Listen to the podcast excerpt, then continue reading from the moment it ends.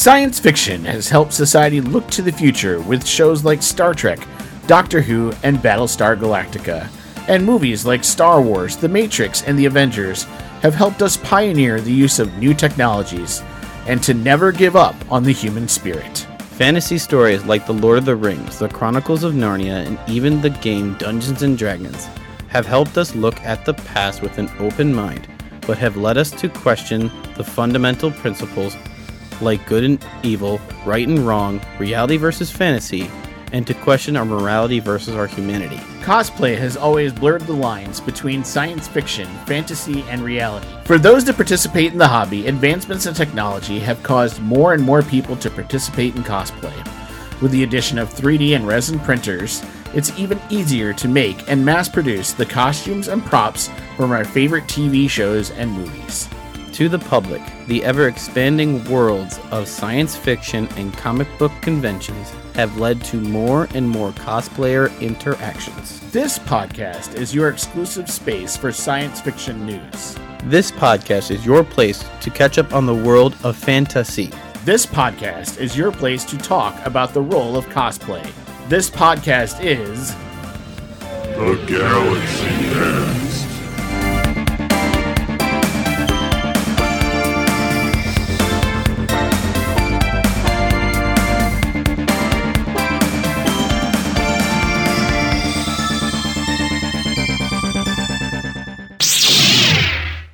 Folks, welcome to this episode of the Galaxy Cast. It's episode 260 and I have with me Dos. people in the studio. I have with me Austin the Inquisitor. Hola. And I am Bob Christmas, your host. Technically, I don't have two people in the studio. I only have one. I guess it's uno. Well, Plus it's, me. it's So dos, it's dos total. dos toto. I don't know why I decided to go to Spanish. I figured change it up a bit. We've been doing the two for enough times. Yeah, why not? So next time I want you to do it two in German. So good luck with that. Uh, yes. so I think it's uh, have- Vine. Eins Wein. It's Spy. Ein Spy. Ah, Uh, so we have three things we're going to talk about at the beginning of this episode, and we're going to ruin Shang-Chi for those people who have not seen it yet. So for the last, oh, 10, 15 minutes of the beginning of the episode, if you don't want Shang-Chi spoilers, well, too bad. But no, really, if you don't, warning. if you don't want to hear it, then uh, then skip over that last little bit, go to the commercial break, and join us again at the end. Otherwise, we're going to ruin Shang-Chi. You want to know why? Because I don't care about Shang-Chi. I don't wanna That's go watch right. it. For the first time ever, I am not watching a Marvel movie in the theaters. I mean, after Black Widow, and then we see trailers for this film, and it's Literally. not really. It's not even ten. Literally, I it's just not want to ten say that. rings. It's ten bracelets. Yeah, it's 10 bracelets. But for the first time ever, literally, I am not watching a Marvel movie in the theaters. I have watched every Marvel movie that has come out since Iron Man 1 in the theater, including both Hulks, even though one was awful. and I didn't get my money back, and I should have. I, So I that's will your- say that, that I'm actually, for the first time, just not going to go see Shang-Chi in the theater. It has nothing to do with COVID, by the way. So don't think that all of a sudden I'm like, uh, like, oh, I'm not going to the theater because I can't. I don't want to wear a mask You or have to, whatever. you have to use your to do Dracula face. I'm afraid of catching bad COVID. blood. No, it has nothing to do with that. I just, I refuse. I refuse, After watching the trailer, you're just like, and I'm done. and I'm out. So, You've lost me. so it'll be interesting to see how Shang Chi does. I don't think it's going to do as well as everybody's com- thinking it's going to do. when we already get into first day and there's theaters showing down, shutting down, and go, here's Well, your ticket back. Okay, We're so sorry. There, I, I did read reports last night on Facebook that supposedly theaters were were telling people, or, or actually, let me say this again. People were getting messages from their theaters that they were getting refunds on their Shang-Chi tickets, not because they didn't want to see Shang-Chi, but because the Delta variant is supposedly causing theaters to shut down again. So there you go. All right, so here's the three things we're going to cover at the beginning of the episode. We're going to talk about how Star Wars is changing Boba Fett's iconic armor. That's right. It was a surprise even to my son, so we're, we're going to cover that. We'll talk about it. And we're then going to look at and talk about the Spider Man No Way Home trailer. You know, the trailer they said would never come out and was never going to happen. Well, um, guess what? There's a trailer now for Spider Man No Way Home. Well, that was Feige saying. I don't know if that was maybe just like That was press is- Feige saying. Yeah. And then we're going to talk about the possibility that Shang-Chi is going is fixing the Iron Man 3's problematic Mandarin character, and we're going to talk about that a little bit. That's an So- article from Inside. All right, here's our first one. So, Boba Fett's armor is going to change. That's right, people. So, just when you thought nothing else in Star Wars could change more, Kathleen Kennedy screws it up again. Appar- so, ever since legendary Star Wars bounty hunter Boba Fett made his triumphant return to Star Wars universe in The Mandalorian season 2 episode 6, he has been unsurprisingly given the character's massive cult following front and center in the ever expanding Star Wars story. By the way, I am reading this article. This is off of Magic. InsideTheMagic.net, so you know that this is probably pretty close to being real or true. First, after the Mandalorian Season 2 final episode, which also saw the reintroduction of famed Jedi Knight Luke Skywalker into the Star Wars universe, there was a post credit scene in which Fett, played by Temuera Morrison, and Fennec Shand, played by Ming Na Wen, storm Jabba's palace on Tatooine, ultimately killing the Hutt's former right hand man, Twi'lek Bib Fortuna, and taking Jabba's throne. Following the instantly epic scene, the words of "The Book of Boba Fett" coming December of 2021 flashed on the screen, and I know everybody, every fan, and I knew squeed and lost their crap. So, next Mandalorian executive producer and Book of Boba Fett director Dave Filoni shared details about Fett's post past on Kamino and animated series Star Wars: The Bad Batch. Spoiler alert: his name used to be Alpha, and he has a sister, the only known female Jango Fett clone, titled Omega. By the way, we're not actually going to review The Bad Batch on this show. uh, yeah. There's reasons for that. We'll talk about it later. We're going to talk about the whole season at some point. Then the Star Wars franchise garnered controversy when they seemingly changed the name of Boba Fett's starship Slave One to Firespray. I'm sorry, it's still Slave One. I- so change it all you want on all the packaging and everything you want. I will continue to call it Slave One. Let me say it again Slave One. YouTube, this one's for you. Slave One. I, I can see that at least they're not saying it's Boba Fett's ship. At least they fixed that issue. Well, they decided to do that on the recent packaging release. I know, but when you had it being like that and you have Um, let me just say, it's Slave One. For those people in the back, it's Slave One. Anyways. Now, after all of that, some new details have emerged about what fans can potentially expect when the Book of Boba Fett officially debuts on the Disney Plus streaming platform this December, per a new Star Wars Net report. Quote. In the series, Boba Fett is in the revenge mode. He will be going after everyone who did him wrong in the past, and he will also be looking for other for the other bounty hunters. And even more, he'll be doing it with this new look in, to his armor. Unquote. While it's unsurprising Fett will be in revenge mode, online speculation has run rampant that the Book of Boba Fett will be a literal book featuring the names of all those who have wronged the Star Wars icon, including perhaps Han Solo. Any changes Fett's iconic Beskar armor are likely to outrage Star Wars fans. Uh, yeah, I got some comments about that in just a minute. Hang on, I'm gonna unload. However, that what changes exactly showrunner Robert Rodriguez and his team have made remain to be seen. Mandalorian showrunner Jon Favreau has teased that the series is the Mandalorian se- t- series season 2.5 rather than a true spin-off, so don't be surprised if there are cameo appearances by the likes of bounty hunter Din Djarin, Marshal Cobb Vanth, Bo-Katan Kryze, Grogu, and Luke Skywalker, antagonist Moff Gideon, and more characters from the Mandalorian saga. We we are even likely to see other fan favorite characters, in addition to any potential Skywalker appearances from the Skywalker Saga original trilogy, as it has already been confirmed that the series will go back in time to the days of the Sarlacc pit incident from Star Wars Episode 6 Return of the Jedi. This means that, at, least in theory, we could even see a Darth Vader in a flashback sequence. And that's where the story ends. How big of a change are we talking? I'd like So- to have some details, maybe some concept drawings. Yes, I wish there was some concept art to go with this because here's where I'm going to start. If we're talking about we're going to change some color schemes on the armor, mm, I'm okay with that. That's fine. Like if we're gonna, we ran into the episode where he's wearing it and looks like it is beat up right here on the photo. Yeah. And the next scene, he has it all cleaned up. He's got.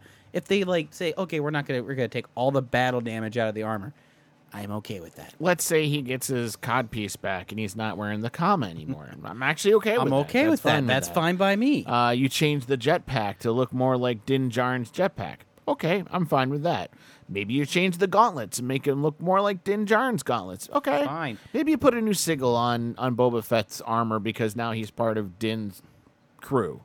And he's no longer by himself. Okay, Fine. I'm okay with that. Those changes are good. If Here's they're- what I'll tell you: if you do this, I will lose my crap. if you make him. If you do anything for okay, so here here are my here are my I'm gonna lose my crap moments. if you take the T visor away, I will lose my crap. well, that's actually something that can't be done because it's built into Mando culture in both book and How past. hmm. Okay. You say that now. But I'm telling you, if they take the T visor away, I will lose my crap. I know what you're saying, but they also told Ter- Karen Traviss they would never unwrite her stories. Well, guess what? They've done that. Okay? Just saying. So, you take the T visor We're away, talking about Favreau here. I will lose my crap. We're talking about Favreau and Filoni. I don't care. Yeah, but that's not who's running the show. Did you pay attention? Did you pay attention? No, I thought it was It's Dave. Robert Rodriguez. Yeah, it's not Favreau. It's not Favreau. It's Robert Rodriguez. I don't know anything about Robert Rodriguez. He makes me nervous. I'm going to be honest. I, he makes me nervous. And I don't often go, hmm, that guy makes me nervous. but this guy makes me nervous. So, Uh, a director of the Mandalorian. So, apparently, Rodriguez has directed some of the Robert Rodriguez, or Robert Rodriguez has directed some of the Mandalorian show So but I still I don't know. I don't know. I I'm nervous. Okay, so here's the other. Okay, so let me give you my other. I'm gonna lose my crap moments. yep. If you take away the heart of metal, which is the center diamond on Boba Fett's, I will Yeah. lose my crap. I will. lo- That that is the icon of Hang on. every Mandalorian ever. Hang on, hang on. I will lose my crap. What if they have the armor reforged to look like Din's armor? Where it's all one piece like that. Mm-hmm. As long as I can still see the The the chest and belly The- plate, kind of like in yeah. Din's, I'm fine. but if they were to take it and kind of make it so that he has uh, So if it's all one piece, I'm fine. I'm instead okay. of, instead of doing traditional, doing new legacy plates. That's fine. That's fine. No, if they do legacy plates, Well, I thought that's what uh, Din Djarin's using. no, he's using he's using traditional still Oh.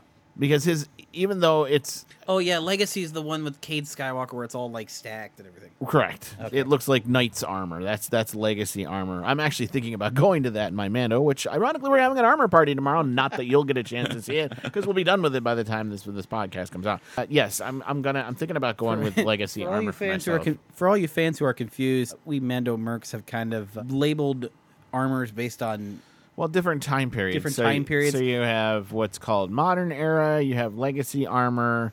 Uh, modern era is Boba Jango. they're more traditional plates. Right. Isn't there ones that are for the There's the Neo Crusaders. Yes, which, which is is, older. the old style. And then there's Legacy, which is like a more modern, and it looks more like a, a knight with like layered plates. yeah? Um, It- if, it- if if you need a reference for that, go look at Hondo Falco's page. Uh, he has some great. No, his pictures are great Oh, of yeah. his of his legacy armor. He really I was gonna say is Hondo did a great job on his legacy armor. What. I was going to suggest is maybe also go to MandalorianMercs.com. That's and another go place to go, yeah. that's a good place to look because they even have breakdowns on it. Okay, so other things that would be moments of like I'm going to lose my crap. If you take away his stock, I, I will lose my crap. I'm sorry. Yeah, the the, The thing E- that comes.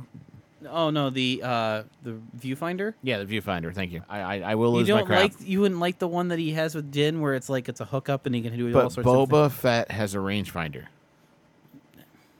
Boba Fett has a rangefinder. He's Sorry, been out I of this- will lose my crap. I, I understand. How long has it been since where we are in the Mandalorian from? Does it matter? I will maybe lose my the, crap. maybe the armor's a bit vintage and he needs to upgrade it to do his vengeance. I will lose my crap. I'd I'd be at least if they make it somewhat like it's still Wa- Mando watch, armor. watch me crap being lost if you get rid of it. I'm telling you, it's going to happen. Hmm. Okay. I'm And trying to be somewhat in If you middle. get rid of the thighs or knees, I will lose my crap.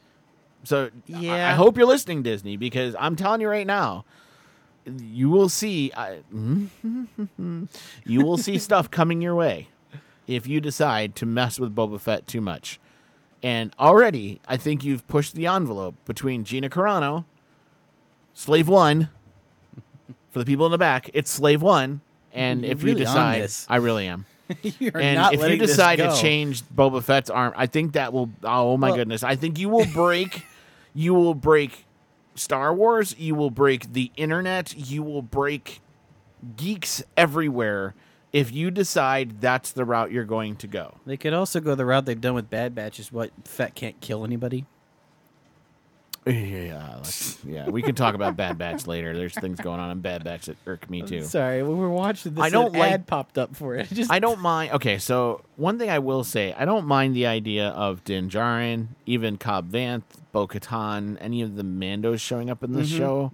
Yeah, But Grogu why and would Luke. Grogu and Luke show up? Why would Moff Gideon show up? Well, maybe he's going against Imperial troops because he kind of got pissed off that Maybe. Weber didn't go and save him. And then I'll go one step further. I'm really not a fan of the flashback thing. I'm really not. I, I we don't need that. I don't I don't need you don't need to explain to me what Boba Fett's thinking while Darth Vader's like, and no disintegrations and what under his helmet somewhere Boba Fett's like, screw you, dude, I hate you. You know, like I mean like I don't need to know that. I, you don't need to show me it. You don't need uh, no. You don't even need to tell me why. Actually, it was one of the coolest lines in the movie because you didn't know why, but somehow you're like, well, maybe hmm, that makes Boba Fett a badass, you know? maybe they're trying to fix up the holiday special intro where they like show Vader and him talking for the first time. Maybe, but I just don't buy it. You I, I I'm would love to be able to maybe make that happen, but I know for a fact that's probably not happening. So here's what I'm gonna say. this just took a series that I was actually kind of excited about. I really, And- I was kind of like, okay, all right, all right. At least I get a break from the Mandalorian for a while, even though I'm still irked about Gina Carano, and I can't believe we're not even gonna bring the character At least back. we get a and I was kind of like, okay, I, I got a break from that. I'm, I'm just gonna let that go. And Gonna let this- it go. You this know, comes- woosah, right?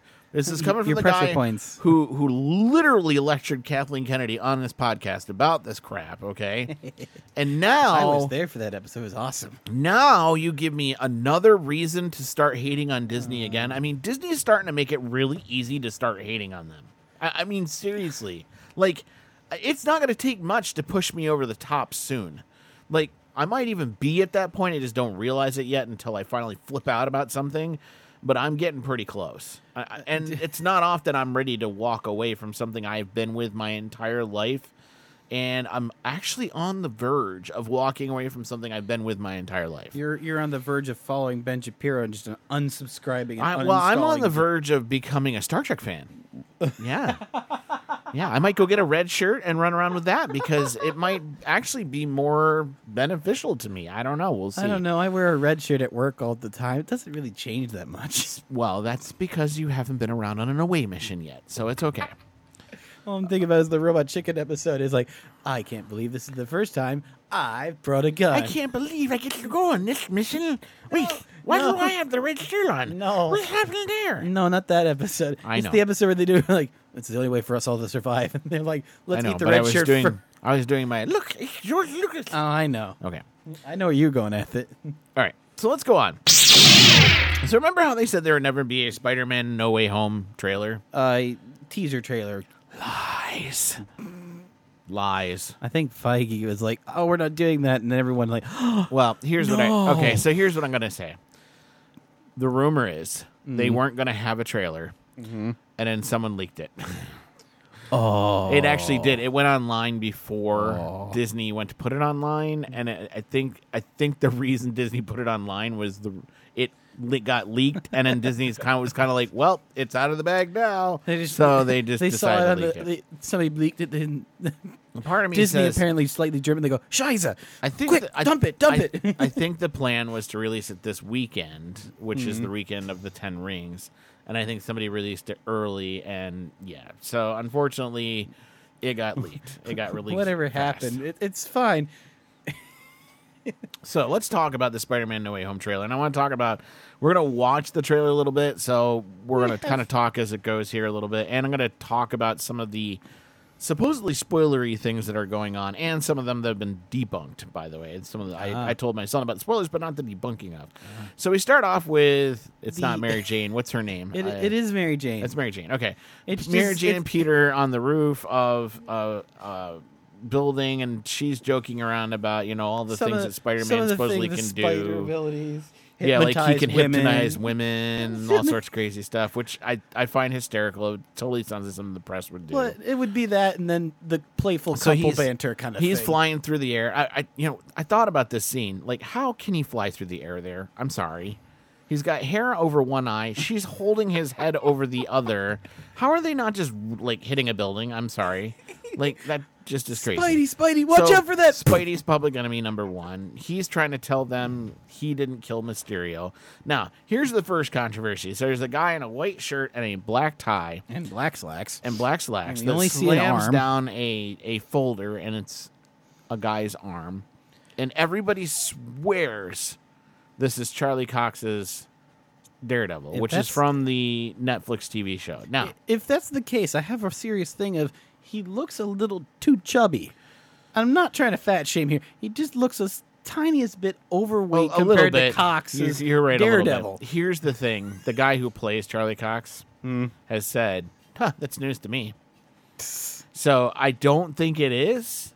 It's a good fan theory. Nice be, try. It would be awesome to do it- that. I don't think it. I don't think it's Matt Murdock. Murdoch. I, Charlie Cox. I don't think. Is is Cox being confirmed for this film? I'm not. I, I don't believe he's under contract anymore. Charlie Cox to play Last Matt we had Murdock. heard that they were trying to take the Daredevil and the Kingpin from the Deadpool series. Supposedly, that's what last we heard, but I had not. I had not heard any sort of uh, confirmation that he was, and I don't even think he's under contract because he was even on Twitter saying, "I don't know how that's me because I never got called to the set." So I, I, that's really hard to pull off. If they did pull it off, great. Go Disney. You got Matt Murdock in there. You snuck him in. Um, if you if it's not him, I, I don't see it as a big deal. But you know, a lot of people are like, oh, I think that's Matt Murdock. I'm like, I'm, I, I think you're stretching here a little bit. So now Charlie's or Peter Parker's trying to live with the idea that he is Spider Man and he's now out there for everybody to know. Now, here's the next theory that comes in. And now I think this fan theory has a little traction. It there's actually not a is- it's lot, but there's a incredibly- little traction behind it. It's this. incredibly like kind of in your face that if it was It is. accurate, it'd be But. Marvel's been in the face too before, you know. So Uh. Peter's walking down the street, and behind him there is a sign that somebody's holding up. It says "Devil in Disguise." It's got Peter's face, and they drew devil horns on him and a mustache and all sorts of crazy stuff. Of course, it's the stereotypical like uh, Yeah, the the Dick Dastardly. well, the yeah the Victorian devil. You know, yeah, sure, right, the Dick Dastardly. Sorry. Uh, but a lot of people are are speculating that that poster is actually implying something, because in the Marvel universe, the devil is who? Well, the devil is Mephisto. But There's another creature that also lives below him, but technically the face of the devil is, is Mephisto. Mephisto. So a lot of people are saying, okay, oh, I get it. And that Meph- poster is implying that everything you're about to see has been manipulated by Mephisto. Thus, the term "No Way Home," One of the other because Peter's in an alternate dimension. He's not home. So what he's experiencing is not reality. so would that make that everything that was in Spider-Man Far From Home? Far from home, make him that he's a scroll in a different, and he's in a different universe? Or when they joked around about the multiverse, they weren't joking. He slipped into it, Yeah, and and uh, Mysterio isn't really just a guy with computer bots; that he actually has the power. Of actually has power to turn people into the multiverse. That's the theory that, and The I kind of went. It's actually a valid theory. The other thing that work. people are stretching this theory to say is that because Mephisto's being shown, the Yeah. only person that Mephisto can go toe to toe with is Galactus. well, And that's the big that's the big character that's going to be the end. It's going to be their Infinity Of- War Endgame thing. four. I don't think Mhm. so. I, I not not not no. I I still think your ultimate bad guy at the very end is of Kang. is Kang. I mean, Loki kind of made that almost all too obvious that Kang is going to be our big bad guy coming into the. I just want to I want to see all the Lokis and Thors like meet up and it be like that Peter and Brian episode. No, Wait, I, I don't agree. move. yeah, it would be kind of funny. So we go on, and, and so Peter is trying to deal with this, but it, it's not easy being the teenage kid who's Spider Man, and everybody's trying to follow him around, including He's- at school. He's become a national phenomenon. Right, he's a national phenomenon. Even poor Aunt May There is can a, have a normal there's, life. There's a fan theory that speculates that the scene where they're walking into the doorway and she stands up, yeah. goblins walking in. Oh, okay. There's a fan theory. I've seen that one. There, it's like So he he he goes to strange. Sanctum Sanctorum, Yes. And he meets up with Strange, and it's kind of a strange weird. moment, right? Because Everything's in snow. First off, everything's in snow in the castle and or inside the Sanctum Sanctorum, and uh, there is a lot of questions about why is the Sanctum Sanctorum. well, isn't in the middle of winter. Isn't one of the other doorways of the sanctum go to a winter area, possibly. like the, the mountains in I Tibet have to admit, though, I, I'll give Disney this prop. Thank you for creating a winter cosplay that we've all been dreaming for. and you a know, very like, casual one. yeah, very that. casual one at best. By the way, so if you if you have never seen the trailer, go check it out. By the way, uh, I'll give you uh, links to it on the show notes for YouTube. But he's wearing jeans, a sweatshirt. His jacket leads right into the cape, and, and he's he got also like. got winter hiking boots. I was gonna say he's got what? What are those uh, Timberlands? I think Yeah, that he's got on. yeah. So quite honestly, uh, um, The I could pull this one off. the I easiest could- costume ever. And yeah, you I've been be very like tempted to. I've been very tempted to try this one because it's it's pretty It- easy. It would be quite That, comfortable. in and by the way, snow. I've gained so much weight. I've outgrown all my costumes. Yay! but hey, this would be an easy one to not outgrow. so basically, Peter comes to Doctor Strange and says, "Hey, Doc, how you doing, dude? Like, I need I- all of my I need. mystery to disappear because you know everybody knows who I am, and it's not good." All I know now, is this you pointed out looks that like the Wakandan then- episode, Right, they jump to a scene where the Black Spider-Man outfit comes back.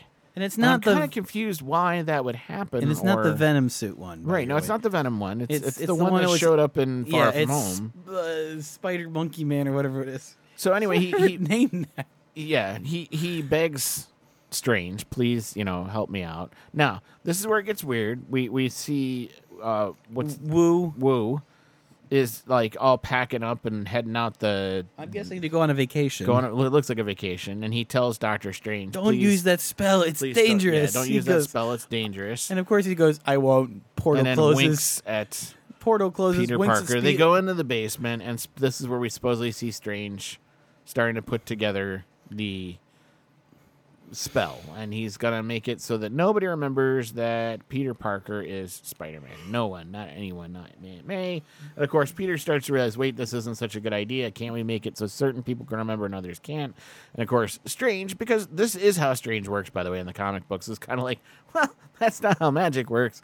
Um, it's either all or nothing. you can't choose which people you remember and which people don't. part of me says is in the comic books wasn't strange also very much like magic isn't something to be played with i'm not going to do something as stupid as this for you Well, he often in the comic books warned that with magic comes uh, some sort of price price to be paid. Just God, like he sounds like rumpelstiltskin right well, that's where Strange kind of okay. So that's where where a lot of people don't understand Stan Lee, and I get him more than most because if you've read all of the old uh, uh, storytelling, and I'm talking about the ones that who are the bad, the the really bad authors that wrote like Cinderella and like everything. Oh, um, the the Grimm brothers. Grimm brothers, thank you. The brothers Grimm. If you've read all the brothers Grimm stories, all the Marvel comics start to make more sense. So if you've never read them, go read them. I, I've never read because them, but in I, all the brothers Grimm stories, if there's magic, anytime it's used, it only does bad things. well, it's not necessarily bad because Cinderella's magic isn't bad, but there's a price to be paid. There's always a price you have to pay whenever you use magic, whether that magic's for good or whether that magic's bad. Uh, there's a price to be paid for using it, and so I, I, I think we're going to finally start to see Doctor Strange showing the Marvel universe that yeah, we can use magic to fix things, but there is a price to be paid. By the way, the other person who kind of follows suit in that, and that's why I say this is kind of a cool lead up to Eternals, is the Black Knight. Because there's magic there. There's magic. Yeah. What's the price to be paid for having the Black His- Sword? His soul. Right, his soul. He actually sells his soul and is actually has bloodlust because he he gets this magic sword. So again, That- that prices to be paid. Isn't there also a point where the Black Knight kind of goes into a warrior's madness and can go on a killing spree for days without tiring? Or am I thinking of Thor? Uh, That's no, that is him. That is him? Yes, that is him. Uh, yes, and And and for for every good soul that he takes, he is. I, and I forget what the ratio is. I think it's like one to four. So for every good soul that he takes, uh, he has to kill four innocents. Um, yeah, so there's again, there's there's a price to pay for the magic being used. So we get the title this Christmas. Spider-Man's running across the block and he's and jumping sudden, around, and all then, of a sudden everything's flipping around like Yeah, Red and Strange with the mirror universe, and it's like Yeah, what was the movie Inception? If you've ever seen Inception, where the city was- twists itself, I was thinking out. actual Reddit of Doctor Strange, the first movie where he It did look like that too, yeah. By the way, that's where the whole thing came from. Like everybody thought that technology was amazing when it came out with Inception, and then by Doctor Strange time, we're kind of like, yeah, yeah, yeah, we've seen that about a million times in one movie. Um, so Which- yeah, that he just hurt my brain when he- we had that. he falls into the to the the city. Doctor Strange later on, they're on a train, and he makes Oh, the train become five different trains. That's also when you see that famous scene. Now, this is this scene's interesting, I think, because Spider Man's holding on to a cube. and Strange looks kind of pissed. This- Strange looks irked. this is he where somebody- pushes Peter out of the Spider Man body. very much what Hulk got done to right. during in the Endgame. The theory that with Mephisto speculates that whatever he's holding is something crucial to letting Mephisto roam the world. Right. And that because Spider Man figures it out, this is him being launched out of his body in efforts to just be able to like take that. I actually think Mephisto's in Spider Man's body, and Strange is trying to push Peter Parker on a Mephisto. Ah. Do you get it? Yeah, there, And there's that would explain why why Spider Man's hanging on to that that green box, well, it's not really green. and it looks Parker's getting thrown out. But yes, that that whole scene, I think people need to really pay attention to that scene in particular.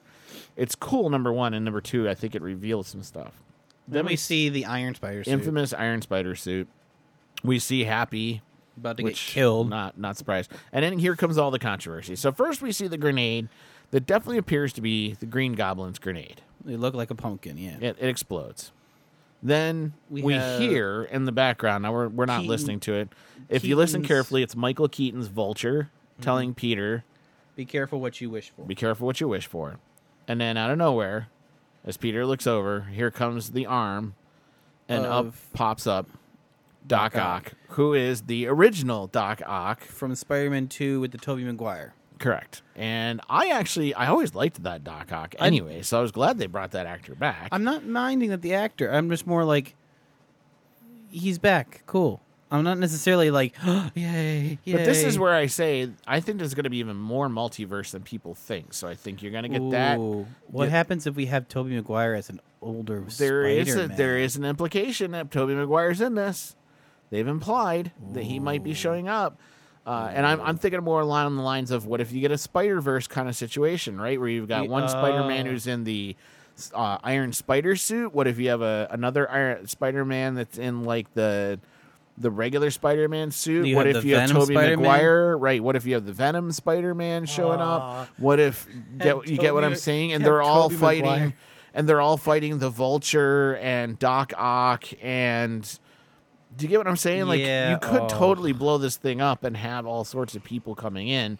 And I think that's why Feige's trying to keep a lid on it because if this movie is that crazy, and that's by the way is the rest of the trailer, Pretty then you know everything after December 17th is just going to go like everything and anything is possible. Th- this has led to point. the between this and Loki and WandaVision, you have led to meme arts of right out of the original like 66 Spider-Man where it's like he's pointing at all of himself. Yep. And it turns into I've seen people reanimate it with the Kang, both characters from Yes. uh, WandaVision. It's like, holy crap, imagine this is like And that's where it's I say only getting worse. Yes, but that's where I say this all could lead to Secret War down the road because in Secret War now you could have every single version of Wolverine together. You could have every single version of Cap together. You could have every single version of you know what I mean? Like the the the possibilities are endless. You could have all the different versions of Spider-Man, including Spider-Ham. This is oh my this is basically akin to Infinity Crisis Yes. in DC. Right. But in, in much worse fashion. Okay. So let's learn. Uh, go on to our last one. This is, by the way, Shang Chi spoilers. So if you don't want to know, move on. I'd say for the next fifteen minutes. So Shang Chi. So we're going to talk. This is from Insider.com. Shang Chi finally fixes the Iron Man 3's problematic Mandarin character. So I'm going to read through this. My son hasn't read it either, so it'll be good for us all to know. So Iron Man 3 featured two versions of the classic Marvel Comics villain, the Mandarin. A fake version played by Ben Kingsley's Trevor Slattery, and the real version played by Guy Pearce. Neither of these renditions satisfied fans, including this fan, by the way. I was never happy with oh. the way they handled it. I like the the look of the other. uh, I liked the look. Yes, Ben Kingsley's look I liked.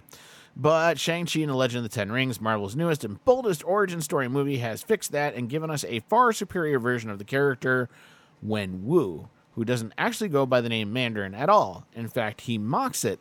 Here's all you need to know about the character. Okay, so there are two versions of the Mandarin in Iron Man 3. Both turned out to be imposters. The first was Ben Kingsley's Trevor Slattery, who pretended to be the Ten Rings' terrorist leader using the name the Mandarin. This character seemed to blend American and Asian cultures, with army pants juxtaposing a cloak decorated with Chinese symbols and dragons, not to mention the triarchal thick American accent. This was done purposefully to avoid perpetrating stereotypes of Asian characters, and while it worked, Kingsley's Mandarin was actually terrifying and effective. However, it turned out that this Mandarin was just a fake persona played by British actor Trevor Slattery and created by Guy Pearce's Aldrich, Aldrich Killian, who was using acts of terrorism as a cover up for his illegal experiments. Killian reveals himself to be the true Mandarin, and it seemed that the MCU was set on sticking to this. Iron Man 3 director Shane Black even said the Killian's dragon chest tattoos meant that he was indeed the real Mandarin. However, the twist of Kingsley's Mandarin being a fake and Killian being the real Mandarin did not go down well with fans. Kingsley's innovative Mandarin was called a waste of potential by many, while others were upset that the Mandarin, one of the most prominent Asian characters in Marvel Comics, was played by two white men. All Hail the King reset the Mandarin character and gave Marvel a second chance. This Marvel one-shot short film followed Jackson Norris, a member of, real, of the real Ten Rings organization, interviewing Slattery in prison. Norris tells Slattery that the real Mandarin is actually still out there and wants to meet him as he's angry he pretended to be him. Slattery is then abducted. This short film reset the character, telling audiences that Killian was as much of a pretender as Slattery and opening up the possibility of a third version of the character in the MCU. We finally got that in Shang-Chi and the Legend of the Ten Rings, with Tony Leung playing the real Mandarin in the MCU, Wen Wu. Wen Wu is actually a composite character of two Marvel characters, the Mandarin and Fu Manchu. In the comics, Fu Manchu is a supervillain and the father of Shang-Chi. The character has a troubled history, though, as many have accused Fu Manchu of perpetrating racist stereotypes of Asian characters, particularly the yellow peril stereotype. Marvel Comics addressed this by changing Manchu's name to Zheng Zu, which is how he's now known in the comics, while Fu Manchu is simply one of many aliases the character uses. Zu also builds up his own criminal empire over an entire century, and he poses uh, and he possesses eternal youth. Meanwhile, the Mandarin is a famous foe of several Marvel characters, including Iron Man. He wields powerful ten rings, which Wendu, Wenwu does in Shang-Chi. Wenwu also appears to be based on the Secret Wars version of Fu Manchu, in which he, his likeness and abilities are based on the Mandarin, and he's in charge of a martial arts school called the Ten Rings. In the movie, Wenwu is in charge of the Ten Rings organization and also wields ten rings, which give him eternal youth and have enabled him to build up his own empire over a thousand years, during which he has been known by many names. In Shang-Chi, Mandarin is just one of many names Wenwu he goes by, says he goes by. Notably, Wenwu openly mocks the name Mandarin, saying that his enemies named him after a chicken dish. You know, Mandarin chicken. Yeah. This is Marvel mocking their own past interpretation of the character, smartly acknowledging the elephant in the room. Furthermore, Kingsley's cameo as Slattery does the same thing. Slattery talks to Shang-Chi about his time playing the fake Mandarin persona and calls the persona an unflattering rendition of Wenwu. He seems genuinely sorry for ever impersonating him. So there you go. We now know he's going to be in the movie. This is as much Marvel talking as it is Slattery. Both are calling themselves out for the controversial portrayals of the Mandarin in Iron Man 3. Not only do we get a great new villain in Wen Wu, but also actually get to enjoy Killian and Slattery's versions of the Mandarin a lot more now that they are fakes. The decision to openly mock their past iterations of the character and universe invites audiences in on the joke. With Iron Man 3, we were left on the outside. Now we're front and center. And that's the end of the article. So, what do you think of this idea? Uh, Yeah.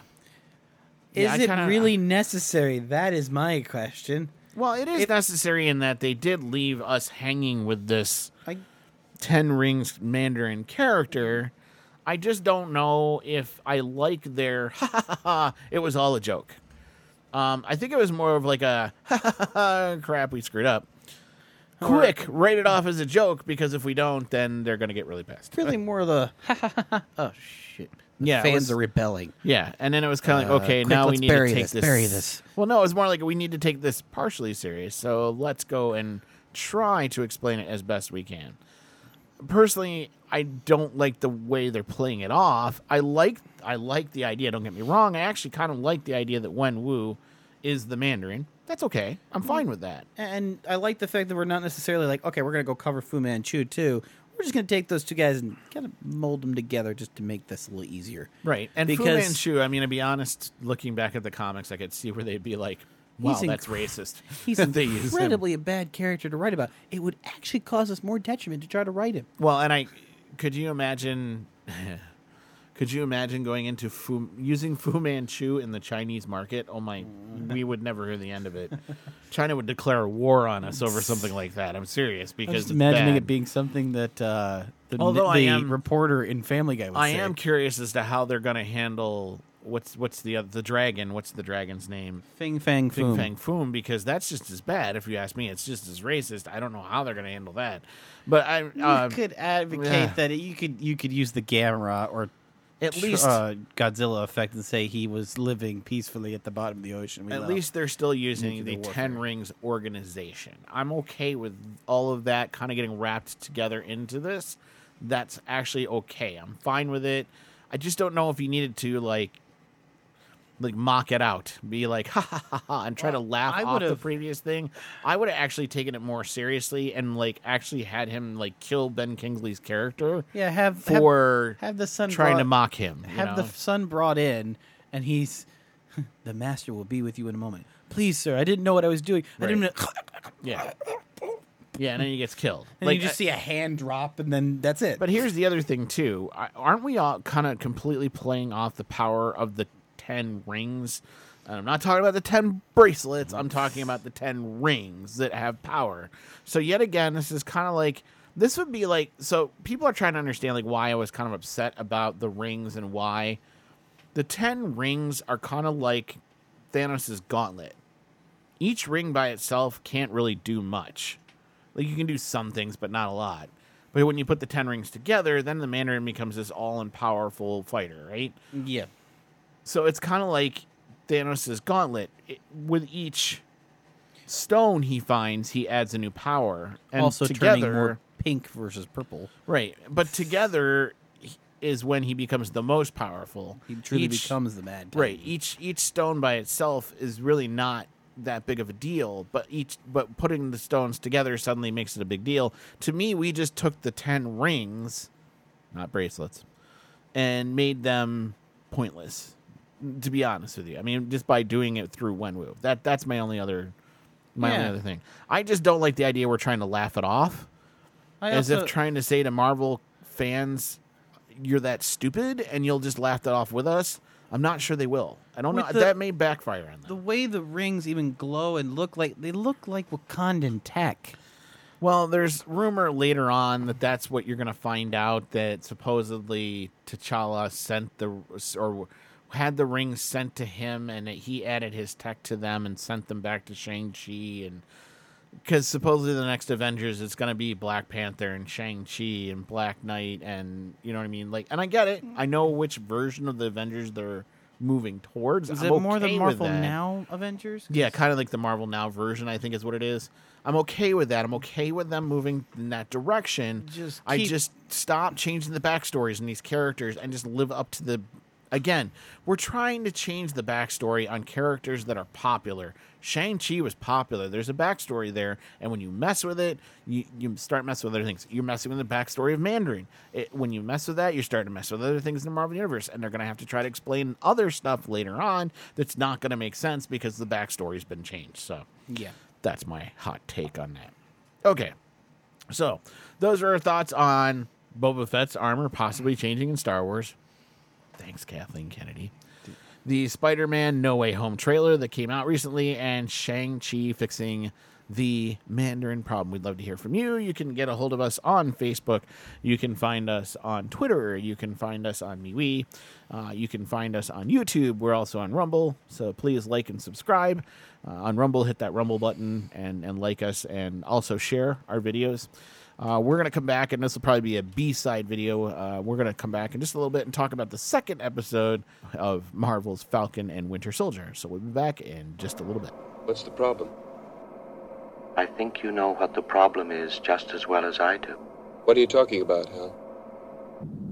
This mission is too important for me to allow you to jeopardize it. I don't know what you're talking about, Hal. I know that you and Frank were planning to disconnect me. And I'm afraid that's something I cannot allow to happen. Oh boy, I think we need to get our computer under control. We'll be back after this break. I think, right, Hal?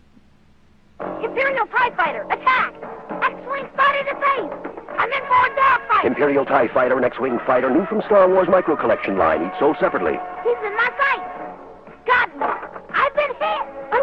Crashing!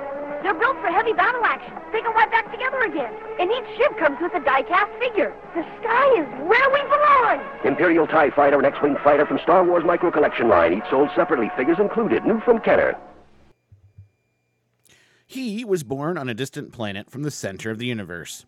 Although born a slave, he was a gifted pilot and mechanic, and was so smart he built his first droid without any help. He idealized his mother and had a close relationship with her right up until her death, which had a huge impact on his life. Because he had to make an emergency landing, our hero meets Jedi Master Qui Gon Jinn. During this meeting, his mother reveals to the Jedi Master that her son can foresee the future and that she is not sure who his father is. While visiting with our hero, Qui Gon is concerned that our hero is strongly connected to the Force.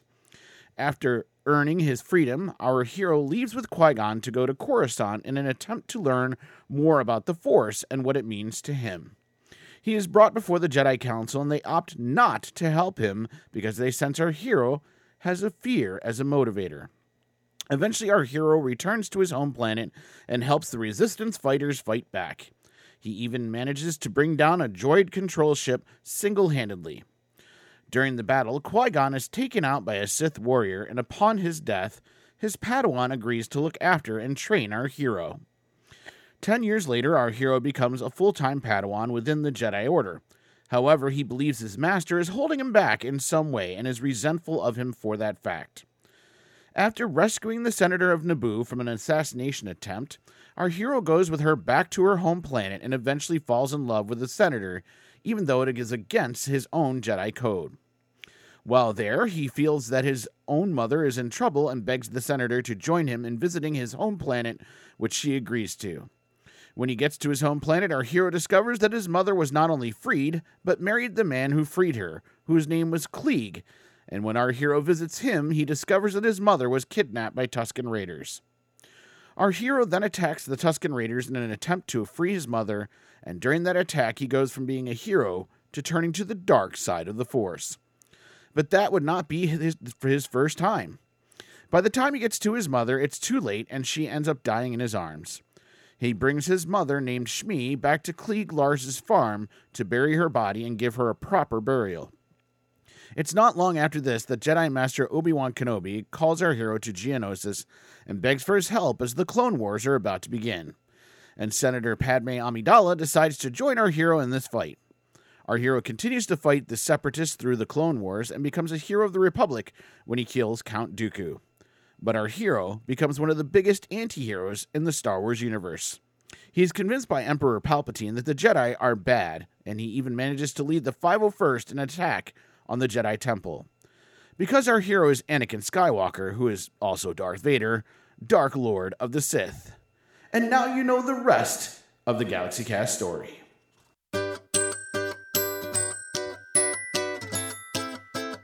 Do you own a business or a podcast? Are you looking for ways to expand the audience you reach? Then Star Productions could help you. Southern Tier Audio Recording Productions started off as a homegrown audio recording company, offering professional recordings for aspiring musicians. It is now a multifunctional business offering DJ services, recording, and advertising services to those who own businesses and podcasts.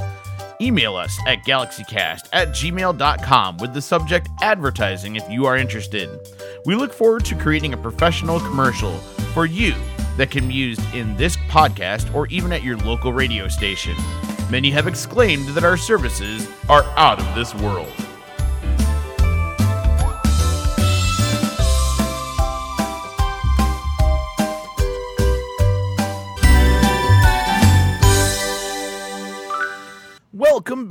To the Galaxy Cast. You could use a good kiss. Hey, folks, welcome back to this episode of the Galaxy Cast as we talk about Season 1, Episode 2 of The Falcon and the Winter T- Soldier, titled The Star Spangled Man. And I just realized this, and, and we'll get to it later in the episode, but this is really much the episode that is the USO episode for uh, John Walker here, because USO? From the first movie when Cap America was in the original Cap costume that everyone didn't like because it has the wings, he wore it as a USO to buy buy your US sales bonds today. Okay. That portion of the I don't see movie. how this is that at all, but okay. because the title of the episode is Star Spangled Man, and the song is a Star Spangled Man with a plan. kind of. Da, da, da, da, da, Can you not sing that right now? Thank you. Okay. It's also because he's now not Captain America, but anyway, let's get into it. So, the plot again, I'm reading right off Wikipedia. This will be in our show notes.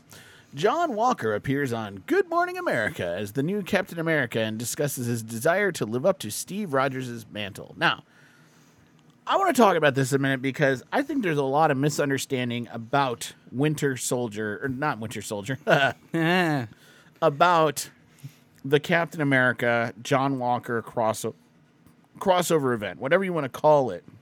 The John Walker mantle. I mean, yes, he's going to become U.S. agent. We all know that. That's that's everybody should know that by now. Hmm. What everybody needs to understand here is you're supposed to hate John Walker at first. Uh, uh, Throughout the first half of the series, And it- I wanted to punch him through the TV. It just amazed me all the people online that were like, "I hate John Walker," and I'm kind of like, Good. That's what you're supposed to do." you even told Like- me that. But I was kind of like, okay, so there's hating on John Walker, which people were kind of like, I hate him, okay? And then there's like hating on John Walker. I mean, there were people that were going giving, like, you mean giving him the uh, Tim Drake. well, I mean, there were people going psycho about No. this dude. Like they were going nuts about John Walker and what an awful Captain America he is, and just give the shield to Falcon. I mean, Yeah. you all knew that's what was going to happen. Everybody Yeah. knew where we were going with this show from the do the- beginning to the end of the show. But you had to kind of let the thing play out. Give the poor guy a chance. Now, here's the other thing I got kind of irked at. The poor actor who played John Walker, Oh no! And Don't gonna- tell me they hang did- on. So Wyatt Russell, down here it is. Wyatt Russell as John Ah, Walker under ah. So you got to look in the right spot. So Wyatt Russell, poor Wyatt Russell, got death threats. No, He had emails sent his way. His poor uh, social media got just hammered. time out. First off, either they made fun of him for looking like the old guy from Up from the last episode, which okay, that was mildly funny. I give Yeah, credit to that a little yeah. bit. Okay, I imagine he was a good sport about those ones. I, I, I hope. I'd but, hope. Okay, but here's the problem. I mean, you're a guy, you're a person, okay? Would you mm-hmm. really want that coming your way? You know what I mean? Like, I kind of thought about that a little bit. Like, people, he's an actor. That's not really fair, but okay. I would think but it more like beyond watching a robot that- chicken making fun of you. Here you are projecting your anger at a guy that you don't think represents Captain America for two reasons. First off, I'm going to put it out there because he's not black yet. Sorry, it's the truth. Okay, that was some of the anger, and I'm being. I, I hate going down that road. I really do, but it's the truth. That was some of the anger. Okay, mm-hmm. and the other part of the anger was, well, he's a super, or he's not a superhero. He doesn't have super soldier serum in him. So how can he be Cap? And nobody can replace Steve Rogers. Now, here's the ironic thing about what people were doing to this guy. That's the whole reason the John Walker story is the way the John Walker story is. I think so. everybody expected him to live up to the Steve Rogers mantle. Ready for this? As an actor, you just did to poor, uh, uh what, what's his name now? Wyatt. Wyatt Russell. You just did to Wyatt Russell. You expected Wyatt Russell to be on the same level as the actor who played Captain America, Steve- uh, Chris Evans. Chris Evans. Hey. So you expected Wyatt Russell to live up to Chris Evans' expectations. And when you didn't, you were shocked. And I'm not at all. Because you know what? He's not Chris Evans. He's Wyatt John Walker, Wyatt Russell. And I just it blew my mind that the one thing the comic was trying to point out to people, the hypocrisy of trying to make him live up to the Steve Rogers mantle, we did it to the actor in the process of trying not to do it to the character. I want to throw a timeout here for a quick second. We've done this to how many people in Star Wars? We did it to Rose Tico. Uh, I forget wanna- actress's yeah, I name. into- We did a young Annie, and then we did it to Jar Jar. Uh, I'm gonna go even farther. They did it to Gina Carano for crying out loud, right? So yeah. all this stuff is interconnected. But people understand what you did to poor Wyatt Russell Isn't is how we should exactly this- what the storyline was all about, and you all missed it because you did it to him anyway. Yeah, I and that's the irony behind it all. In your efforts to be like, we want, you know, Buck, we want uh, Falcon to be Captain America, you made this poor guy feel like total trash. Yeah. Wrong. It was wrong. I- I didn't like it. the way that was handled. I, I, I understand. I just wanted to say that. Okay. So let's move on because I will say this. As far as playing John Walker, Wyatt Russell did an amazing job. And I'm going to tell you, when it's all said and done, those of you that were bagging on this poor guy, you're actually going to feel bad. Because if you haven't read through the U.S. Agent comics, there is a huge story arc here where he is going to redeem himself later on. And all of you who've been bagging on him are going to feel like total idiots. My first issue When it's all said and done. My first issue with Walker as a character was not the fact that he didn't have a super soldier serum. He didn't act like Steve. He acted very much like an arrogant soldier, not necessarily a But that's what John Walker was. I know, I know. You had to explain that to me, but I'm, I'm expecting people who wear the shield and, and bear the, the Captain America star to be kind of goody two shoes Boy Scouts. Right. But that's you see, that's the problem that everybody doesn't understand about John Walker. He is not he is not the prototypical Steve Rogers type. He is not the goody two shoes Amer- all American boy.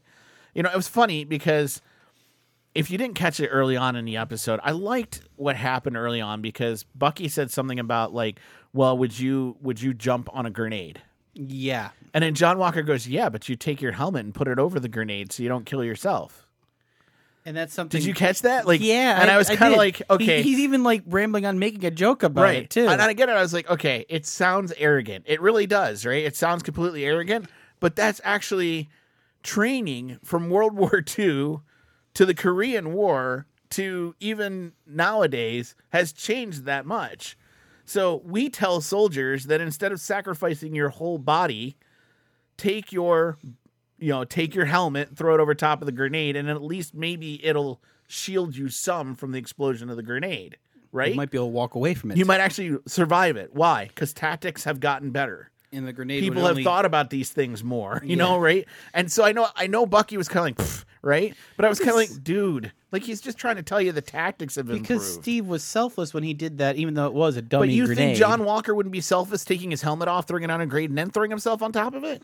No, I'm not saying That's that. just as selfish. It's just smarter.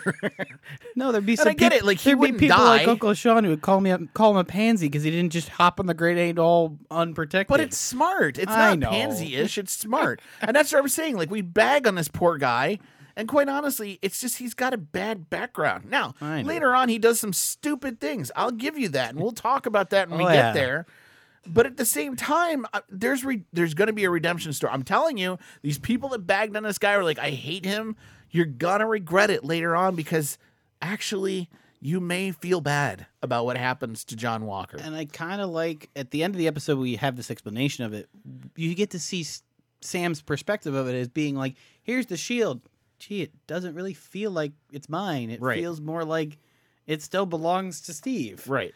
So him So- handing it off, this was never anyone's intention besides the U.S. government because Right. you and, know, and they're great at understand. That's the other thing I think a lot of people didn't understand. John Walker did not ask for this mantle. no. It was given to him through orders, through orders. Now I will give you, you know, everybody says, well, he was ordered to do it. You know, he could have opted not to. Yes, yes, he could have. But if you were ordered to be Captain America, would you really tell the U.S. military no? If you were in the military, like And every person in the world that's in the comments section going, "No, of course I'd say no." I don't believe it. I don't. I think every American who's in the military would be like, "Yeah, I'll be Steve. I'll I'll do Captain America." I really do. Okay, I'm- so let's move on. so Bucky Barnes watches on, disappointed, and soon confronts Sam Wilson about his decision to hand Captain America's shield to the United States government. Uh, I don't think that's really considered disappointment. It was more enrage. It was. He decides to come with Wilson as he searches for the Flag Smashers terrorist group. Now, I get it. I understand why Bucky's upset. I actually do.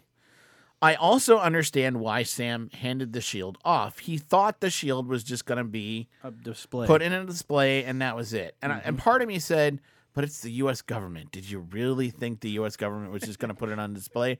No.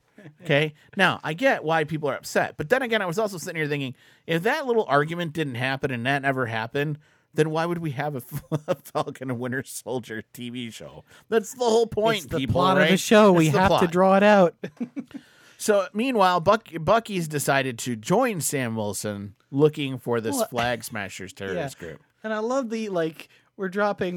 he just goes, "Do you have any shoots? No, it's, it's too low for the shoots." I'm just kind of like, "Oh no, and don't do it." Well, he just yeah, goes, that, that "Okay." whole scene is, is Oh, yeah. interesting in and of, out of itself, and we can talk about that in just a little bit here. Now, one thing I, I find interesting: the Flag Smashers group. Mm-hmm. It, I, I have mixed feelings about what they did with the Flag Smashers because it's the Flag Smashers, but it's not. First off, there is a character. A lot of people don't know this, so Google it when you get a chance. I was just doing it to show my son. Yeah, I'm There's a group called Flag Smasher, or there's a character, excuse me, called Flag Smasher. He's literally a guy dressed in white with like a, a black hood, and it depends, red or white eyes, and he's always carrying a mace. and he's also got a black cape with a red inside. Right. And Flag Smasher was kind of a cool character in the comics. He was kind of like the the anti Cap. So a lot of people misunderstood Flag Smasher. So a lot of people thought in the comic books. This is the comic book I always remember him from. A lot of people Oh. thought thought in the comic books that Flag Smasher was like anti Cap. He wasn't necessarily anti Cap. What he was was anti authoritarian. So everybody kind of thought Flag Smasher was like somebody who didn't think that uh, that see, and this is where the the the group's architecture and what's going on in the show don't line up. Everybody, well, back Flag Smasher thought that freedom was freedom to an extent, but that true freedom meant the government had to have some control over everything. Cap's idea of freedom is the American way, which is rugged individualism. In other words, the individual has the right over themselves unless the government feels the need to restrict your personal control over something because it puts somebody else at risk. Flag Smasher more believed in the government should control what you're allowed to do. So it's not fascism, it's not socialism. It's kind of like a mixture of the two. Okay, I Almo- guess in modern terms it would be progressivism. I would consider that and maybe a progressive anarchism. Yeah, it might be progressive anarchy. I guess the best way to. You're right. because he kind of The of way I'm describing it, yeah. because he kind of believes that no borders, no nations, just kind of a Correct, and one loose government that keeps everyone. if you'll notice line. on his belt, he's got the world right. Mm. So one of the arguments Flag Smasher always said that everything you do should be in in in concept of keeping the world a better place because he always argued with Cap about that, and Cap always argued that he was about the American way, right? And there was just kind of this argument between Mm-hmm. the two. So they made that guy into a quote unquote terrorist group. And so that's I, I at first I got kind of confused. I'm like, wait, Flag Smasher is not a group; it's a guy, and so I had to kind of like learn to deal with that. All right, so going on in the plot, Wilson and Barnes travel to Munich and find the Flag Smasher smuggling medicine. So this is where Austin was talking about. They jump out of the plane. Now, you know, for Falcon Falcon, flies that's not a big deal. He flies away, he puts his wings out, right? I love the he and they chill- tell Bucky, they're like, "We have no shoots," and he's like, "Oh, I don't, worry need, about it. I I'll- don't need one. I don't need one." And he, He, just rips off his his sleeve to expose the, Part of me was like, the Wakandan at arm. least put your arm out and try to grab a branch. Like he didn't even attempt to do that. He just fell to the ground. I was like, dude, Did I he can't land? believe- Did he land on the arm, or did the arm land on him? I can't I, remember. I don't remember. Either way, I thought Either it way, I'm sitting there going, "Oh." It was oh. funny that that that failed the superhero that landing. Sam, that Sam Wilson's kind of like, you know, I got that on film, right? Like, it just it was kind of a funny. and I love the line of "Get that on my face, or I'm gonna break it." Yeah. I'm just like, I could see him doing that. So they find the flag smashers, smashers smuggling medicine. That's hard to say. Wilson identifies a possible hostage who's revealed to be the group's leader, Carly Morgenthau. Morgenthau. Yeah. Uh, Carly is an interesting character. Now, if you've ever watched Star Wars, she should look vaguely familiar. She's from the Solo character. I just can't remember her name. Erin Kellyman played uh, Enfys Nest in Solo: A Star Wars Story. I liked her in Solo: A Star Wars Story. I, I I had mixed feelings about her on the Falcon and Winter Soldier. So she it was kind of funny because she's all cutesy. She's like, "Oh hi, how you Hi. Doing?" And all of a sudden she's saving- kicking a And then crud out of Sam Wilson. Punches him through the door straight up. So, with their enhanced abilities, the Flag Smashers quickly overpower Barnes and Wilson until Walker and Lamar Hoskins come to their aid, though the Flag Smashers escape. So, all of a sudden, here comes John Walker and Lamar On a Hoskins freaking helicopter. on a helicopter. And Lamar Hoskins is playing Battlestar. Battlestar. Thank you. It's under. So there, there's all sorts of sidekicks, by the way, for Captain America. Everybody thought Bucky was only the only. So No, Bucky, yeah, Falcon, wasn't Falcon Battlestar, Wasn't uh, Black Panther at one point kind of a sort of sidekick? Uh, they worked together quite a bit. There's quite a few sidekicks of Captain Wasn't America over the Agent years. 13 one of them too? I believe so. Yes, Good Battlestar was one of the sidekicks of Captain America. I I can't remember if it was the John Walker Captain America or if it was the Steve Rogers, but I'm I'm I'm not quite sure on that. But I liked having Battlestar and Lamar Mm-hmm. Hoskins. I thought was kind of a cool ad here.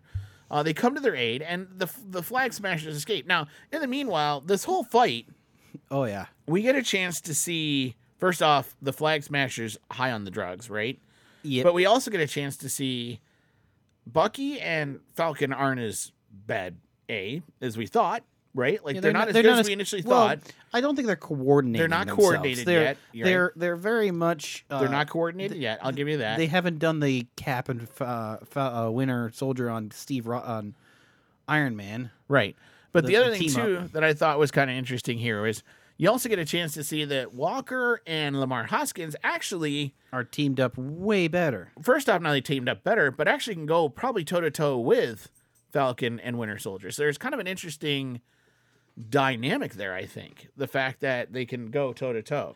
With their enhanced abilities, the Flag Smashers quickly overpowered Barnes and Wilson until Walker and Lauren. Ho- oh, I just read that part. Walker and Hoskins request Barnes and Wilson join them in aiding the Global Repatriation Council, the GRC. By the way, it took me forever to figure out when they talked about the GRC that they were talking about the Global Repatriation Council I kind of feel like there was a small nod to it somewhere. Like it said it. I just we must have not been paying attention. to quash the ongoing violent post blip revolutions, but they refuse. So, the GRC, Global Repatriation Council, okay, is trying to put the world back together post blip, Yeah.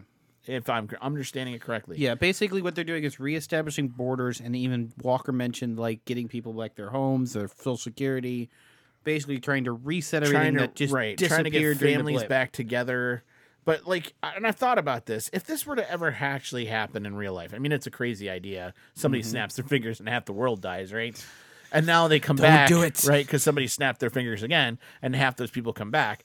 But would you really? And this is the part where like, this really gets into some like meats and bones of people. Okay, Well, even as a person, if you lost a family member, would you trust the government to give your family member back? Yeah, That's a pretty loaded question, isn't it? When you think about it, like, yeah. do I trust the government to bring my family member back? I don't mm-hmm. know if I do. Well, for and me, I trust the government about, I think, some things. I mean, I'm probably one of those people that I'm not, all right, I'm not anti government, but I don't trust the government. I do not fully go, I love the government. Gimme, gimme, gimme. I'm like, you know, government, as long as it's not in my way, it's okay. So long as I can do my thing, make I my want to money me, and but when my the government taxes. gets, yeah, when like, well, I don't want to pay my taxes, Well- okay? Because as far as I'm concerned, the government shouldn't be giving me taxes. That's a thing that's not necessary. Hmm. But what I'm trying to say is, I like the government out of my life as much as possible. I think the average American feels that way. Actually, that's the weird thing. Doesn't matter what side of the aisle you're on. I think we all want the government out of our way. We just want to live our life, right? Most as an average Joe. Schmoes in the end of the I, I think we can all agree on that. And that's the weird thing. We all agree the government needs to be out of our way. We right? just can't agree on. We just where can't agree on how that works. Okay. but here's the thing. I, I think if you ask the average person, would you trust the government to bring a family member back if they were blipped away? I think most people would say, nope. Well, I'm, I'm thinking more on the legality situation. Okay, you blip away, your house gets sold to this new family who lived during the blip. You blip back in the middle of the bedroom. right? Like that whatever. would be, a, first off, an awkward moment. Gosh, I hope that's not in the middle of the night when you know what's going on because that would be a weird moment. hey, babe, what? There's someone watching us in the corner. It's kind of weird. Um, Sounds like a robot chicken episode waiting to right, happen. right. Seth Green, you want to? But like, okay, so there's that, that right? and the legal side of it, like, well, this is my house. No, it's my house. Well, I had the house during before the Right, blip. like, I didn't think about- that's the legality. I think I didn't think about the with. fallout, right, of the blip, like the not just the personal fallout, the political and the social fallout of the blip. And I was Mm-hmm. kind of like, oh, yeah, that's a valid point. Like, there's things I had not thought about with the blip that would have had some major, major ramifications for the average person. So, yes, I can see where this GRC might be needed, but maybe not necessary. but I can also see where people are like, screw that GRC thing. Like, I could totally see it. I really could. for some And things in like today's day and age, especially now, as divided as our country is, and I'll even say this, as divided as our world is, because a lot of people think it's just the United States, but it's not. People are divided in Brazil. People are decided, divided in France. I mean, if you don't believe me, go out and Google some of this stuff. There are, I mean, there in Australia, in New Zealand, they're having protests and marches on their government because they don't agree with what's going on. So, can you imagine if a blip happened? That's Oh crazy gosh. right? So let's go on. Anyways. Meanwhile, Morgenthau receives a threatening text from the mysterious power broker. So that's somebody we're going to learn about later. Later. So, traveling to Baltimore, Barnes introduces Wilson to Isaiah Bradley, a veteran super soldier who fought Barnes in the Korean War. just back when Barnes was, you know, Winter Soldier on the Hydra side. Correct. So, but think about this for a minute. There, there was like a lot of loaded things going on Oh, here. yeah. Well, first off, during this whole scene, He mentions about him ripping the arm in half and then saw him grow it back. Correct. Basically, I'm like, yep, oh, So, right. first off, Isaiah Bradley, right, is a veteran super soldier, meaning there was a super soldier in the program with uh, uh, uh, Cap, with with Not from what Rogers. I heard, it's basically because I had to look this up, but I, I read through some of the older comics. What happened is they figured out a way to create a mock up of a similar super soldier serum, which is what the power broker later has. correct.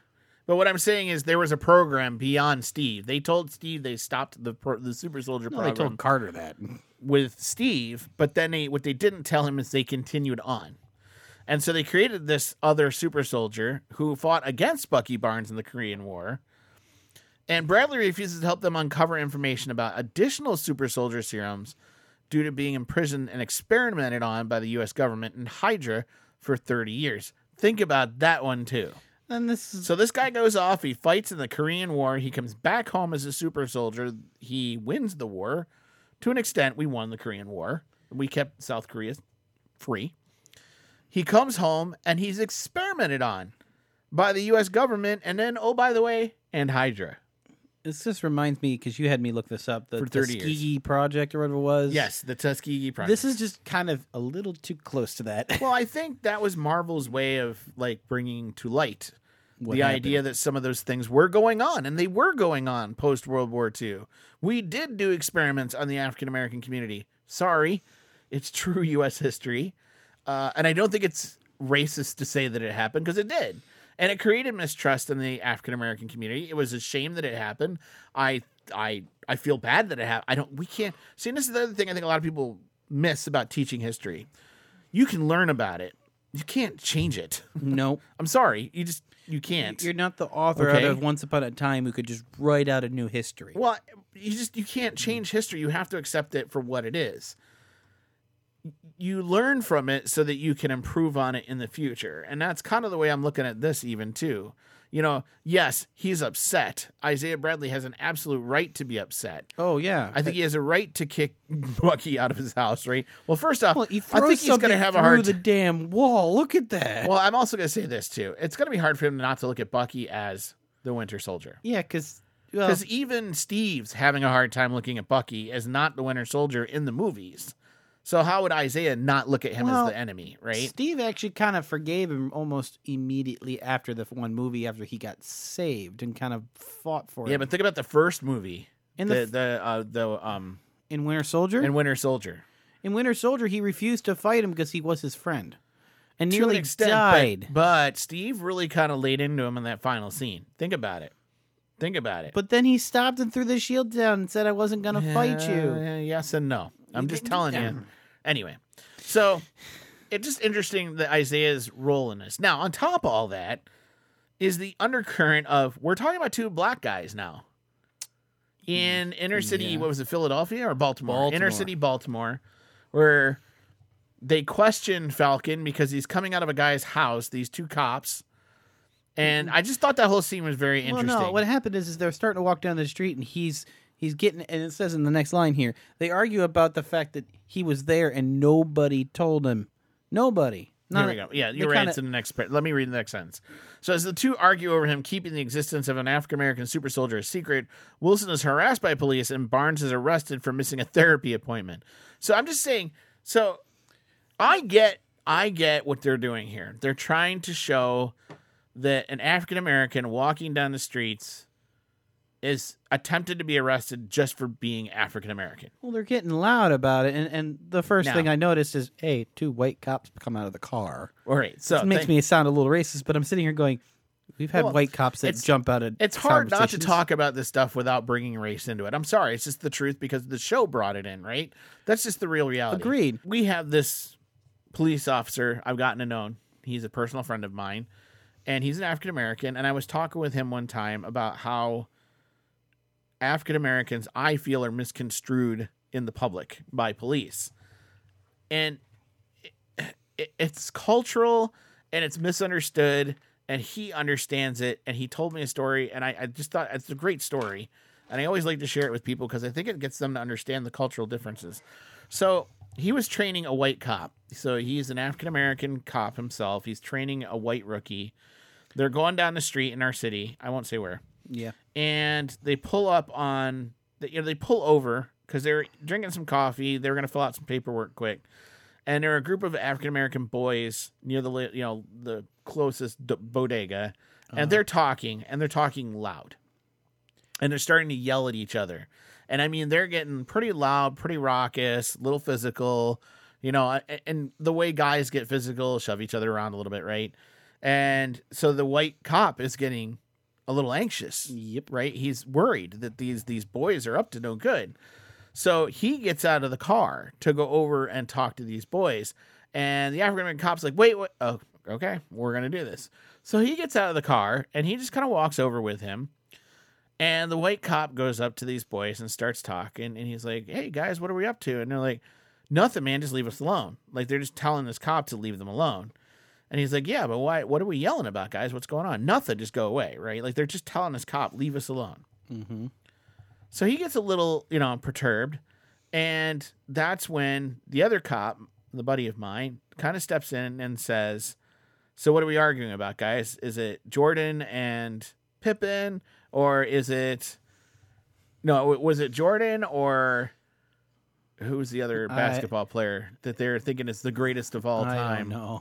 I can't remember now if it was Michael Jordan and not Scottie Pippen though. It was it was uh, who's the Lakers dude? Was Kobe it- Bryant. Kobe Bryant. That's what it was. Who's better, Michael Jordan or Kobe, or Kobe Bryant? And and he's like, so who is it? Is it is it Michael Jordan or is it Kobe Bryant? He starts laughing and chuckling. And the guy's like, oh, Jordan's better because he's got you know X Y Z number of championships. He got six championship rings. No, Kobe's better because he was the MVP more often than Michael Jordan was. Besides, he was on three different teams. So what they were arguing about was who's the greatest of all time. For basketball. And this this white guy was getting upset because these guys were getting louder and louder as they're arguing more and more. When ultimately, culturally, all these poor boys were doing was arguing about basketball, About That- sports. that could have ar- that could have, and his point was that could have ended badly. The white cop could have gotten upset because they were getting loud, and then he tell him to go away yeah. because they don't want to tell him what they're arguing about because it seems very minute and it's not something a police officer really needs to know about, and it's not really a big deal. yeah. But in the scheme of things, that cop's got his I, I, I don't know how would you say it. Like his dander up. He's got it. He's he's worried. He's got his guard up. He's got his He's- guard he's up little because these guys are getting louder and they're getting more belligerent, and they're telling the cop to leave him alone. When in reality, the cop could have just left them alone. They were just making an argument who was the greatest of all time. I've, I noticed that uh, happen around college when we hit the Final Four season. Right, it's always like- they're arguing about As soon basketball as, teams. yeah, Then as soon as the lunchroom's playoffs hit, they're all arguing about the about lunchroom's basketball. incredibly loud, and I'm wondering what the heck's going on. And then one of my friends, who's a little who's a So- little on the darker side, kind of leans back, goes, "Oh, they're discussing basketball teams. So yeah, they're all wrong." There- but my point here was it's it's literally a cultural misunderstanding. Oh, and so here I think this is another situation where Prime a example. guy's walking down the street, they don't know who he is, they've never seen him before, they get out of the car, and yeah, I guess you could say that they were asking why he was walking down this neighborhood if they've never seen him before. I'm not defending the cops. I'm not saying it was a good idea. I'm not even saying that's the way it should work. I'm just saying that it happens. and the way that he, good or bad. the way that kind of they stopped the situation, and it was kind of natural, as was, dude, do you know who this is? yeah, that that's Then that that's that's Falcon. Sam Wilson. It's Falcon. Leave him Oh, alone. sorry, Mister Wilson. It's kind of like, but the question has come up: if it weren't Sam Wilson, what would have happened? I get it. I understand. I I do. I do. I get it. So let's move on. So Barnes is released on bail after Walker and Hoskins decide to intervene. So Bucky gets out on oh, bail. Oh, yeah. Walker, and Hoskins are intervening. Barnes and Wilson are forced into a therapy session with Barnes's therapist, Dr. Raynor. which is the weirdest slash awkwardest therapy session Well, ever. first off, who decided to put Bucky Barnes into therapy? I mean, what did it you was think part of was going to happen? It was part of the terms of his pardon. Could you imagine though if the therapist accidentally said one of the trigger words for him? Well, according to later in the series, part of the time while he was in Wakanda was they were breaking the programming. Yeah, well, I'm not convinced it's broken. No, from yet. what I've heard, they've done like it's ingrained to him. It's not going to come out. Actually, what they did is they did like psych things with drugs in Wakanda to remove the programming. Yeah, well, I'm telling you, I don't think it's removed. I, you can say that. I Anyway. think that they are. I'm giving him the benefit of the doubt. so going on, Walker and Hoskins again ask Barnes and Wilson to work with them, but they refuse once again. and I think what this is here is Walker and Hoskins are basically trying to help Bucky and and Falcon here. They I think they actually genuinely do want them to be successful, and I just think the misinterpretation here is they're upset that Walker has the shield, even though again the government gave him the shield Yeah. a part of me was just like, even when I read it in the comics, I'm kind of like, why can't you just give him a chance? Like, give him an opportunity to Well, prove himself. I but like they the didn't way- even want to give him the opportunity. I like the way Sam explained it. It's kind of uh, you have red tape. You have all sorts of things where it's like you can't do this without without X Y Z number of approvals from generals. right. We don't. We Yep. can go do whatever we want, suffer the consequences afterwards, and make sure the job's done right. And he's kind of like, stay out of our way then. Right. Like, so I get and, it. and and that's exactly what Wilson is kind of like. Fine, I don't want the shield. I'll go do things my own way. Right. So, disgruntled, Walker warns the duo to stay out of their way. In Slo- Slovakia, the Flag Smashers escape by airplane while one member stays behind to hold off the power broker's men. Meanwhile, faces Order sixty six. Right? Pretty much, yeah. Execute Order sixty six. Barnes Kill and him. Wilson decide to visit imprisoned Helmut Zemo in Berlin to gather intelligence on the Flag Smashers. Is it, now, is it really Helmut? Helmut Zemo, yes, oh that was always his name. I, I only know. know I like Zemo. the fact that they're going to start to bring Zemo in here, and I was kind of glad that we were going to see Zemo again. I liked the guy who played Zemo in the movies. I was kind of disappointed we never got a chance to see him He was kind of in the costume. Off. He was played off quite a bit. Played off really badly too. I, I still think he's got a major role to play Oh, I- in in the I- the the four what is it the level four of Mar- the MCU now or whatever it Phase is. four? phase four thank you level four. I don't know it's you know D and D level four whatever phase four of the MCU I, I'm I just really thinking think of your identification of how you say age. You're like, I am level forty I'm, plus. I'm telling you right now you're gonna see Hydra come back Uh-huh. during phase 4 and I think you're gonna see Zemo and the Red Skull working together well, right before now, it's all said and done. from what I can tell right now, Red Skull cannot affect anything in Hydra because he is a guarder of. He is the guardian of the Soul Stone. He cannot intervene, and he's a ghost. But he's not a guardian of the Soul Stone yes, anymore. he is. He is. Because Cap went back in time. Cap went back in time and put the stone back. Or there's a variant. Oh my gosh. You didn't think about that, did you? Screw you, Loki. The show that made. Seriously. Okay. At Dragon Gun. All right, all right. So let's go on. Let's go on here. Uh, so let's rate this show as zeros a don't bother, a ten's a must see. What did you think of season one, episode two of The Falcon and Winter Soldier? Austin, what do you think? I'll give it a solid seven. Cool. Uh, Walker is the really the thing that dragged it down three points because it's like I want to, I hate him, and it's kind of that like anything with Walker in it, though good, he definitely grinds my gears, and I know that's his intention, but I very much the same way Tara didn't like uh, Yondu from uh, Game of, from from Gal- Guardians of the Galaxy. and his character in Walking Dead basically called him out for being a complete and total pain when he when she first saw him. That's what Michael Rooker, by the way, is the guy we're talking I about. can't remember his name. I'm a sorry. I know that's Walker's supposed to be redeemed. I know that Walker's eventually going to become U.S. agent. I know all these things because you warned me about these things. Mm-hmm. The banter between Falcon and Bucky on the plane was like a sure on giggle fest. Every single time we mentioned the 40 million yard stare Yeah. was absolutely hilarious. And I just keep remembering Full Metal Jacket because I did watch it. And, and I'm sitting there going, he's pretty much accurate on that look. Yep. I does Sebastian Stan like stare in the mirror to practice that? It's like, So I was going to give this episode a nine. oh, apparently I actually I'm low. really liked this episode.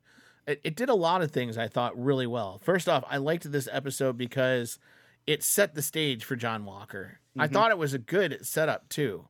So if you really understand the John Walker story, you understand that here is the first time you get a chance to see his heart's in the right place. He's trying to do the right thing. You might hate him for it, mm-hmm. but he's trying to do the right thing.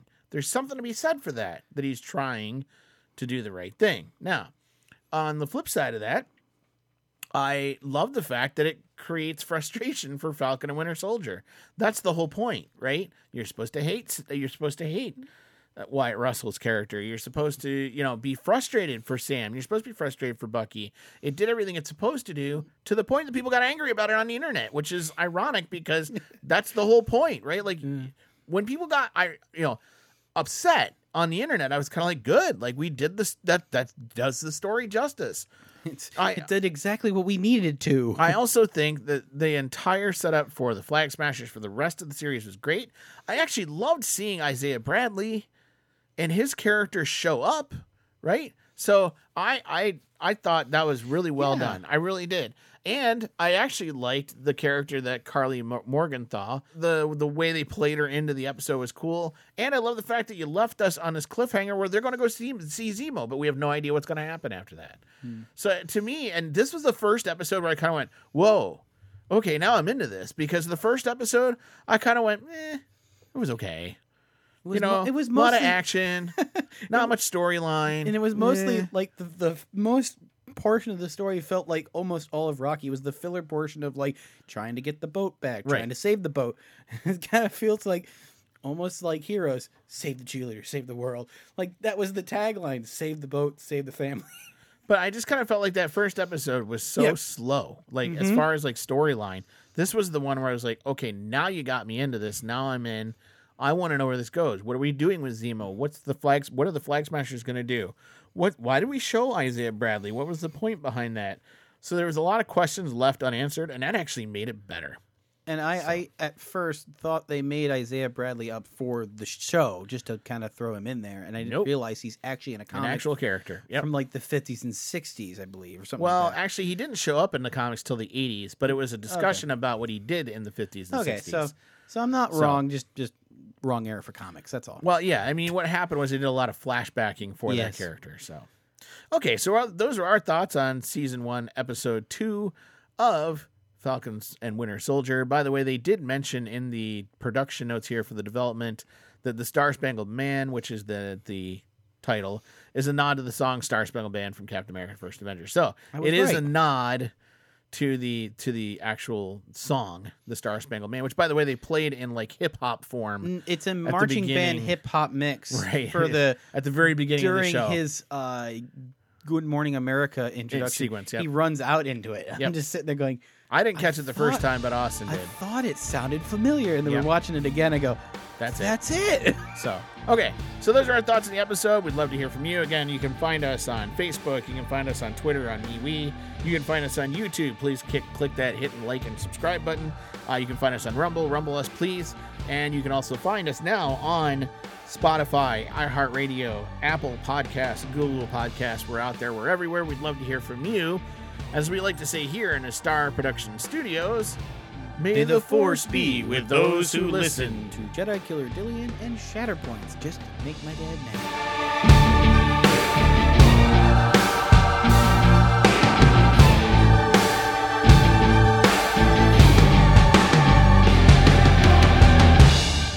Thanks for taking the time to listen to this episode of the Galaxy Cast. We hope the show enlightened you on some of the latest stories in the realms of science fiction, fantasy, and cosplay. We appreciate your time and we also value your opinion. We'd love to hear from you. please take some time to send us your feedback at our email, which is galaxycast at gmail.com. Or you can contact us via social media. Just head on over to Facebook or Twitter and search the word GalaxyCast, all one word, and leave us some comments. If you want to see some behind the scenes of our production, head on over to YouTube and search GalaxyCast there as well. You will find us under our Star Productions banner. The GalaxyCast podcast can also be found online at galaxycast.com. or through your podcast aggregators like the Apple Store or Spotify. The GalaxyCast is a production by Star Productions. Themed commercials within this episode are also written and produced by Bob Chrisman through Star Productions, all rights reserved. Music from the intro and outro of the Galaxy Cast can be found online at www.silvermansound.com. Intro music is titled Switch Me On, and outro music is titled The Gatekeepers. You can find links in our show notes. Until next time, Galaxy Cast fans, follow the first star to the right and straight on till morning.